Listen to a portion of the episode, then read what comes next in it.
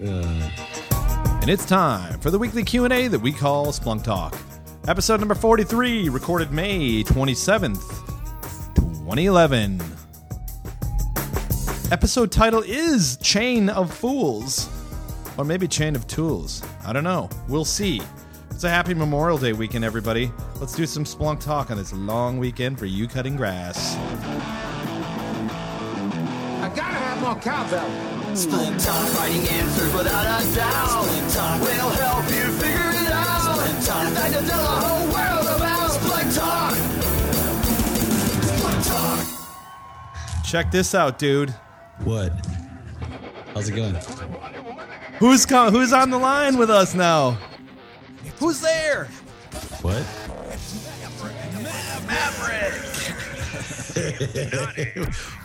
Where'd you get that from? Dude, I made that for you. no way. That's great.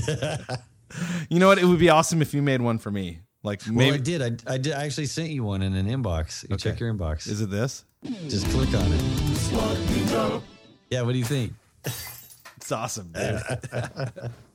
We're trying to upgrade the production quality of our ghetto podcast. So, actually, the production quality is quite good because we do have decent microphones, and we have a real musician. And that guy is uh, Maverick. So, Well, I appreciate that. And we have a real DJ sounding voicing kind of guy, which is the Splunk Ninja, Michael Wilde. Where are you located, man? I'm located in in Austin, Texas, and uh, it's very hot today.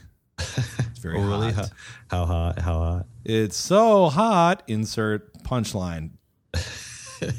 and then do this. hey, did you survive? So, what were cure question? Where were you one evening earlier this week, Maverick? I was in my bathtub uh, with my laptop. OMG. And I had a, and I had a, a, a, a couch cushion over the top of me because there was a tornado actually going right by, right by the right by the, the town. Um, thanks for asking. Yeah, um, you, that was one place you did not want to be. Not not in the bathtub. That's where you wanted to be because that was like the safest place in the middle of the house. But it was pretty scary. You know, dude, I'll tell you one thing tornadoes are going to figure this out. Okay. They're going to figure out people are in bathtubs and they're going to start targeting bathtubs and not trailer parks. Yeah, that's what I'm kind of afraid of. So actually, my wife and I are scoping out getting a roll cage, what they call a roll cage, which is like a safe house you can put in your garage and they bolt it down and you can get in and strap yourself in. And if the tornado wipes out your house and then you just it just pushes you around, you roll around and, you, and nothing will crush, you'll totally survive. You It's know what? tornado roll cage. I think that's a totally cool idea. Wait, does that exist? Yeah, I, yeah, I want to get one. Okay, so- at scoping it out. I, along with a number of other parents in America, got suckered into buying this ball, this this uh, inflatable ball from uh, Costco. Okay, and this inflatable ball, if you think about it, it's like Peter Gabriel sort of had one of these where Yeah. the ball is around him and you can walk in it. You know, it's like inflated yeah. and it floats on air. And uh, we have ours basically sitting on the trampoline because then it won't blow away. But I was thinking like how fun it would be to be just just get inside that thing during a tornado, but maybe it wouldn't you, get, be. you- might get crushed by a house or a car. Or That's right. So That's you might want to think about that when you're doing your roll So you want cage. the you want the roll cage because you won't get crushed. You know what I think it'd be kind of awesomely funny is if you were in a roll cage and uh, you were crushed by a bathtub. That would that would suck. All right, dude. All right, that was worth it. All right, let's do this. All right, let's do some Q and A. Maverick, All right. Yes, I'll bet you have a question. I for do. me. I do. Okay, You ready for I'll it? try to answer for this it? for you. Okay.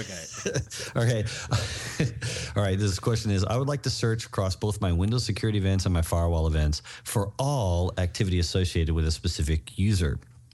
The firewall events do not contain the username field, but they do contain source IPs that are also found in the Windows security events. In fact, in some cases, there's more than one source IP in there for each user. Is this possible? If so, what are my options? You know what? This sounds exactly like the question that I called you up and asked you yesterday, Well, similar. which it actually Similar, is. It's yeah. actually the question. So, um, I am the Splunk Ninja, but I don't know everything. like Gerald Kanapathy actually knows everything, um, but he's uh, he was unavailable for comment. So, um, and I actually had this question come up this week uh, when I was helping a customer, and I, and I got I was trying to make the problem harder I was trying to solve it a lot harder than it really needed to be solved. So, you know, I initially was doing a sub search, looking in the Windows event logs to find every IP from a certain person, and then firing that out to another search through the through the good old firewall logs. But um, Maverick's like, you idiot, just use transaction. Okay, so here's what you need to do. Um, we need to have common fields. Okay, so the user ID, the username is gonna that's gonna be in the in the Windows event log, and it's probably gonna be called account underscore name, which is fine. And matter of fact, you might want to put a form together where a user enters in. Uh, you know, we were talking about form fields a, a, a couple weeks ago, where a user enters in just the username. You know, search. You just type in Maverick, and then you get your results back. But you're going to need the source IP address. Okay, so in the Windows event log, the field is called source underscore network underscore address. And in those firewall logs, it might be called source underscore IP. So what you could do is you could use field aliasing to alias that field, but you really want to have the same field name because a source IP is a source IP. So what I should be able to do is let's say search on the Windows security event log or the firewall log. So put that thing in parens source equals win event log security or firewall logs. Get then- both of them. Yeah, just get both of them because you want all those results to be returned back to the search uh, search uh, language, and then pipe that to transaction, uh, and then put a space, and then each field that you want to co- kind of uh, combine. So let's say username comma source IP. Okay. And what it'll hmm. actually do is it'll take first it'll go through the Windows event log, grab all the events that have the same username, and then within those it's going to look for every source IP. Then it's going to take every source IP, look for them within the firewall log, and combine all the firewall events and all the Windows security events for you. Let's say username equals Maverick, and now we can see everything that you have been doing.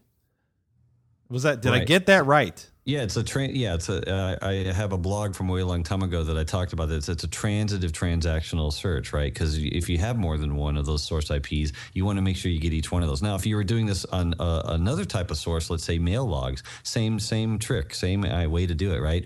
Mail logs have different MIDs and ICIDs, different things that one thing changed to another, and it all kind of transitively changed together. And you have to do it by hand if you're scanning it manually with Splunk. You just use this transaction. You put the two fields, like just like what you talked about uh, here, and it'll totally do it on your mail logs too, or whatever two or three logs that you have.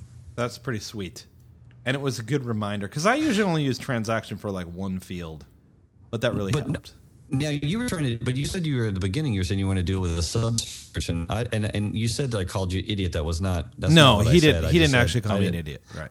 I didn't say that. I would never say that, you know, to your face. But the uh but the other but you were talking about a sub search. Tell tell, tell mind you, Okay, so here's the other approach. approach because it does work kind of work. Here's the other you know. approach. Okay, so the other approach was um, now when you use a sub search, a sub search is going to return. Uh, you know, if you think about it, I, I do a sub search looking through the Windows security event log where the username is Maverick, and then I uh, pipe it to fields. Matter of fact, I might pipe it to dedupe on source network address. Pipe it to fields. So what the output of that sub search is basically going to be source IP equals first one source IP equals second one. So that's going to be the results. Then I'm going to take that and send that in a way to an outer search, which looks for through the firewall logs through source IP equals Maverick, right? In that case, it would actually only return the firewall log, the firewall events that were associated with Maverick. Now, if I wanted Maverick's actual Windows security event logs, I would pipe that to append and take that original sub search and put it at the end and get rid of the fields thing, and it'll return the actual raw events. There's a, probably a decent use case for that, but uh, transaction was a simpler way to go about it. Yeah, but it still would work, and that's that's what It I would thought was really cool. yeah. You got a couple options with Splunk, like always, right? There are. Okay, I speak a couple options, couple questions. First, Maverick, I would like to transitively connect. There's that word again, transitively. I would like to transitively connect two Splunk lookups together by using the return value from the first lookup as the input value into the second lookup. Ah, Before I embark on such a setup, is that even going to work? Uh, yes, it, actually, it will work. Um, if you have, um, so so let me make sure I got this right. So you got the, uh, you got two lookups and I'm assuming they're probably CSV files, um, and you want to uh, search on some events, and you want some value from a field in the first in the events that come back to go and be the f- input uh, field into the first lookup. You get back a second, I get back a output. Uh, from that first lookup, and you use that value as the input into the second one. Second All lookup. within a single search. all so- in a single, single okay. search. Yeah, that's yeah. So so that's totally possible. You're sure you're not going to break the s- space-time fabric?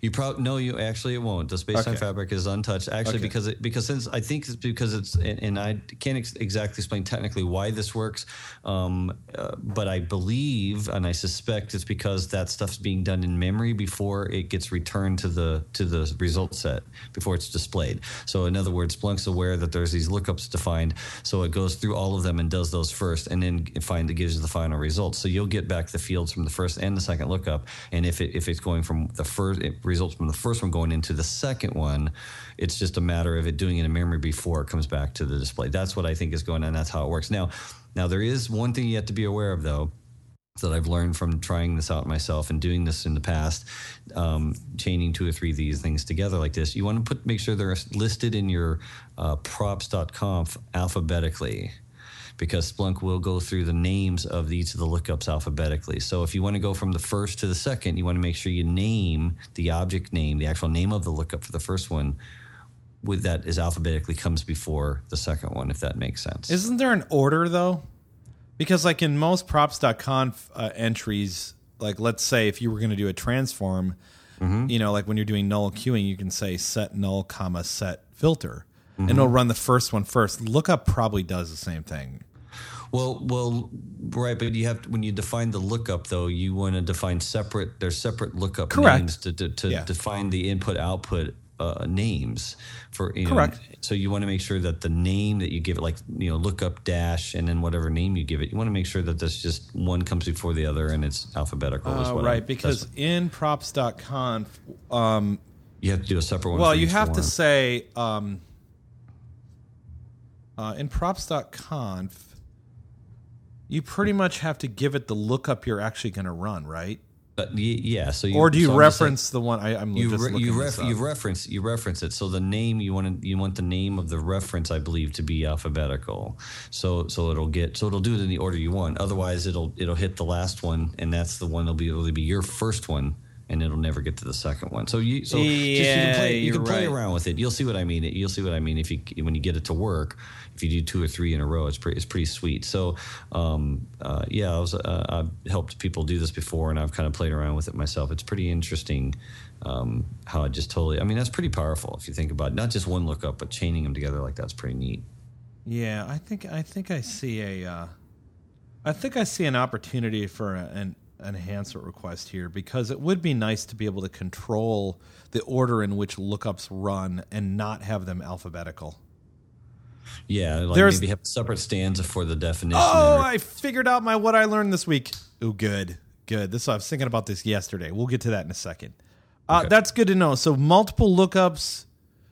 Uh, those are going to be automatic lookups that you have running, and they are going. They need to be in alphabetical order if you want both of them to happen at the same time, and have one lookup's output be a field that is used to look up something in number two. Right. Right, and then I probably would also say that I suspect I've never tested this, and maybe someone listening might test this and can update us if this is true or not. Maybe um, you, if you have um, one to many in in the second lookup, you know, is I mean, if it's a one to many solution as far as the in, input going in, it may or may not work. I would suspect. I would think that it would, but I guess um, you know. Uh, because you have technically one value going in, but multiple values, so it probably only would get the things from the second lookup that were matching your input only. So there, so you know, I've only done it with one to one type relationships where you have two columns basically, and they're pretty unique. So, but I, I suspect it'll probably still work. So, I Sweet. mean, cool. Sweet, sweet, sweet. There you go. Okay. Um, reminder. Well, user conference coming up. I just talked User to, conference, Just talked to a customer who's went last year, and it's interesting. He um, he's a guy from Pearson. Pearson is education, right? Pearson Mm-hmm. Education Systems. They make some cool stuff. Um, he Yeah, said, those guys. Yeah. yeah, they're way cool. He said, um, Jim said that, uh, and he, we were actually talking to another group at Pearson, who's you know architecting their Splunk stuff, and he said um, that of the you know the conferences he's gone to, he really liked Splunk's user conference because um,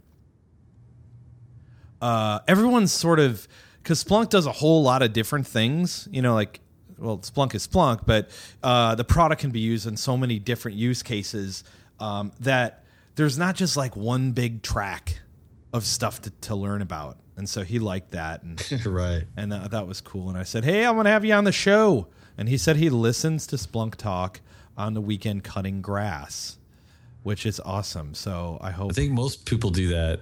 So I think, like uh, Jim, I think you're running out of fuel right now. So you want to take a break. Make sure, and I want to ask you if you put on sunscreen because three weeks ago I was listening to not my own podcast or Mavericks podcast.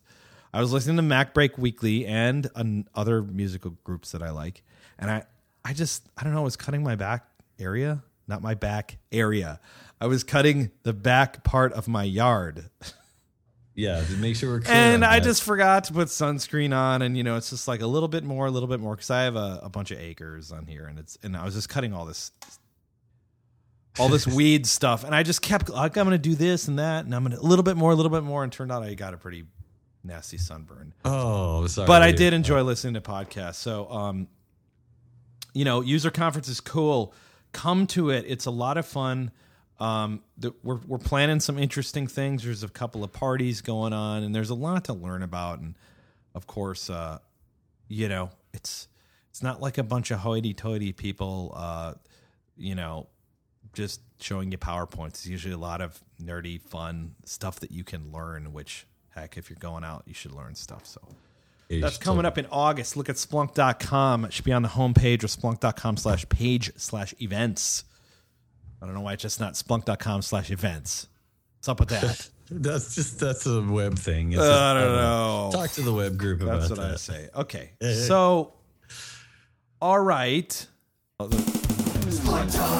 play that later. Okay. So, what did we learn this week? I got something. I'm going to give you something. All right. All right, let's hear. Let's hear. This it. is like I yours? shouted out earlier how I remembered it because you know the what did we learn this week segment often isn't planned out. If I have if we've had something during the week that's obvious, yeah. but Maverick and I sit here and like, what are we gonna what did we learn this week? And Maverick had something, and I was like, mm, I don't know. But I was thinking about this the other day, not while I was cutting grass. I was probably driving my kids to school, and um, Really? Yeah, yeah, on the way back. And so I was helping out these guys at the Interop trade show, letting them use our Splunk servers and all that. And interestingly, all these router and switch companies, they just put out their host names in a whole bunch of different ways. My good friends at F5 basically put out three different host names in the beginning of their logs local slash big IP whatever slash big IP Ethernet. I mean, there's like three little slashes of the beginning of the syslog that have event have uh, what could be considered the host name in. wow. Okay. It's just the way that it's it pushes it out. Okay, Yeah. so in Splunk we do host extraction, host extraction from the events, and so I had to do some configuration uh, and through props and transforms to tell Splunk which uh, which host name to pick out. Now I'm doing this for a couple of hundred hosts, honestly, and if you think about it, all of these particular hosts are going to let's say um, a single directory. The file I'm I, as as I mentioned um, a couple weeks ago that I like to use syslog and I like to write out to files. And in my case, I write out every single host to its own file. Well, there's a new feature in props.conf called priority. Okay, and it is um, it allows you to set the priority at which props.conf matches and processes data. Here's an example. Let's say I'm using wildcarding. So let's say it's source equals dot dot dot a dot dot dot, which means any Right. source that has the letter A in it. And then I have another one that says source dot dot dot z dot dot dot. Okay. Yeah. Well, it's going to match both of them. But what if I want one of them to be processed first? Okay. Maybe uh, just to make Well, sure what- that it matches used one of them. But it used to go over by. It used to be done alphabetically per between the different ones. But you're talking about within the same possibly within so let's same say file? Or it doesn't matter. No, it's not in the same file. Let's say I'm let's say two particular stanzas in props.conf could Hmm. match this source. Oh, I see. Okay. Okay. But I Well- won't want to go first. How do I and that wasn't even alphabetical. Alphabetical alphabetical in Splunk in the past was um the prior the uh, prioritization of processing of config files on a per app basis. That's Right. still done. There's still some alphabetical priority there. But now, so if you have a, and this is in the docs, so I discovered this. If you have, if you're tr- looking for a source that matches the letter A, and then also source that matches the letter Z, if you give the one, let's say you want to make sure that Z is processed first, Yeah. okay, or at least has a higher priority, you give it a higher numeric priority. So let's say priority equals 99 versus priority equals one. And when I tried this out without reading the documentation, I assumed that priority one is higher. Oh, I see. It's But actually really lower because the number is Ah. technically lower. Is there a cap on how high? You just make sure it's higher than the other. Uh, there is some. There is some. Um, uh, Ninety nine, I think, is the highest priority. I think that you can set. Yeah. It, there's some. Um, there's a little bit more info in the documentation. So wh- what I basically had is I had anything that matched the source interop, which means any file in that directory uh, w- would match and it would take the following host configuration. And I made that priority one. So if none of the other ones match, and then I had another one with source equals anything that has the word F5 in the source, because the F5 had their, I put their logs in a, in a, in a, in a, fi- a file name called, or it was Big IP. So every Big IP had its own uh. had its own name. So I wanted to make sure the ones that were Big IP got processed before they uh, the the other ones got processed. Doesn't mean they're going to get processed twice because once it's processed, it's off and gone. Okay. That's pretty cool, actually. So priority is something you want to check out. It lets you control how props.conf's sort of little mini rules engine works in a single app. So um, some of these things are better demoed than seen, but we try to talk. eh, Heck, if we can't explain them, I don't know how anyone's supposed to understand them. But you know, um, I've still failed on my New Year's resolution to get video going, but I'm working on that. So Well, me and so have I. I failed Yeah. on getting the Facebook. I don't. I think we have two fans or something. But, Well, I gotta get we gotta get on that. We also we gotta we gotta get a better website for Splunk Talk. So there's a real place where you can listen. We're trying to figure that out, and we also got to get the Facebook stuff taken care of as well. And I don't know, one evening. still, at 3 hey, we're not. We're not even halfway through the year, so we got time. We can. We can still do it. Yeah, exactly still get done. right. Um, we're we're not halfway through the year, but when this episode comes out, it actually will be halfway through the year. Probably. Okay, that's might be true. Um, let me talk about what, real quick, uh, what, I, what I discovered or what I kind of didn't know about, and I thought was really cool. Um, dealing with uh, some, working with some customers this week on. Um, it seemed like this week was DR week. Everyone was wanting to talk to me. Oh, yeah. about di- disaster recovery type. Not thing. Doctor, but da- No, no, no. DR like disaster recovery. Like you know, hey, we want to have solutions. But well, normally, you know, you you want to you want to buy time from our PSCAT group to have them come design it properly. But usually, early on, customers or prospects want to talk about it at least to try to understand it. So then, then, then that's what we do, right? So, um, so I was talking to them, I was trying to understand how you know what they're wanting to do, and I, as a as a result of researching for a couple of these two or three customers that wanted to do different things in different ways. Uh, I noticed that they, we have a few more parameters in the indexes.conf. That was kind of cool that I ended up think I kind of proposed in my some of my designs to them. Do tell, do tell. So one so one is called uh, enable real time search is which is set to true. You can actually turn off a real time search on an index if you don't want if you don't suspect that it will be used if you like if you partition something to an index that's not going to be a real used for real time searching like because of the type of data you're putting in there. I wonder you if can just turn- I wonder if you do that on a summary index, maybe. I think it's, by- I think you probably could, but um, that would be a good example. Summary index is definitely not real time. You can turn it off and save on processing, uh, which I thought was kind of cool.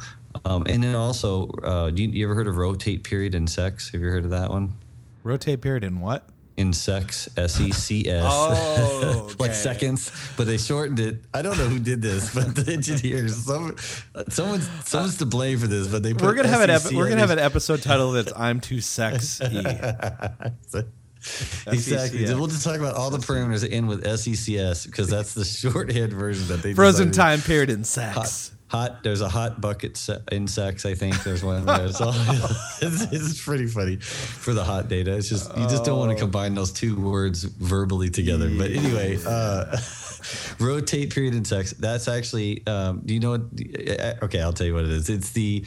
It's the uh, how often that that the um, cold to frozen script checks. I'm sorry cold to frozen period in seconds, like that tells you how long you're supposed to keep the data in cold data. The rotate period in seconds is the is the uh, span of time, like the interval that it checks. Because Uh, you know, I always wondered how it figured that, now. out. Well, it's always been automatic. I think. I don't think you could decide that. now you can actually say, "I want it every. I want it." Well, I'm just saying it was set hard coded somewhere. Now it's actually.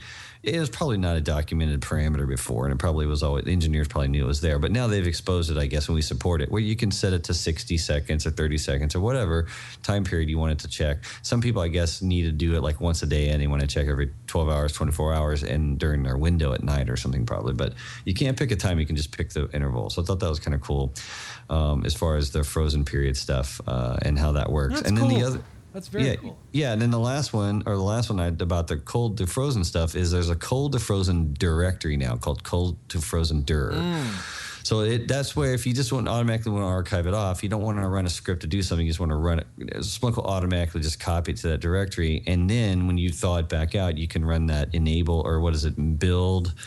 Build and Rebuild the bucket directory. rebuild rebuild bu- yeah bucket dir yeah you put you rebuild it from that dir so that that uh, cold to frozen dir is is something new that I hadn't seen but I thought that was cool because most of the time that's all you want to do anyway so just specify that. It's by default it's blank and it assumes it's a cold to frozen script that's going to run to basically do the same thing and that way if you want to control it. And then the last thing I thought was really cool is we have a way of creating stanzas and indexes for each of your volume paths like your volumes. So you say you define your volumes and then you you reference them in your other other index stanzas where you need to specify like a home path or cold to frozen or a cold path or what a thaw path. And assuming that those volumes will be like on your SAN or something and, and you want to change them in one place where the def- it'll change for all of them. So I thought that was a nice abstraction that they put in so you could um, so you could specify the volume and then reference the volume and then specific directories from the volume for your different paths. So I thought that was really convenient and kind of neat. Dude, this is hilarious. So while you're look while Maverick is looking at this, I'm or talking about this, I'm looking in the documentation for indexes.conf so I can, you know, kind of follow along. As you probably are, Jim, uh, you probably are uh, looking at this on your droid or whatever at the exact same time, right? While you're lawn mowing. So put one put both hands back on the lawnmower, please. Um so What did you find here? oh, this is awesome. There's a there is a there is a friggin' configuration entry called compress raw data equals true or false. And I went, wow, you can have Splunk not compress it. And it says this parameter is ignored. yeah, exactly. splunkd process always compresses raw data. I'm like, That's one of those. That's one of those psych parameters, right? totally Psych. a psych parameter. I mean, I wonder if they put that there just so that people would understand that it's not possible. It- probably it's a way because they won't read the docs if they're in there. They're probably It's like shoot self in head equals true slash false. Uh, gun is always empty.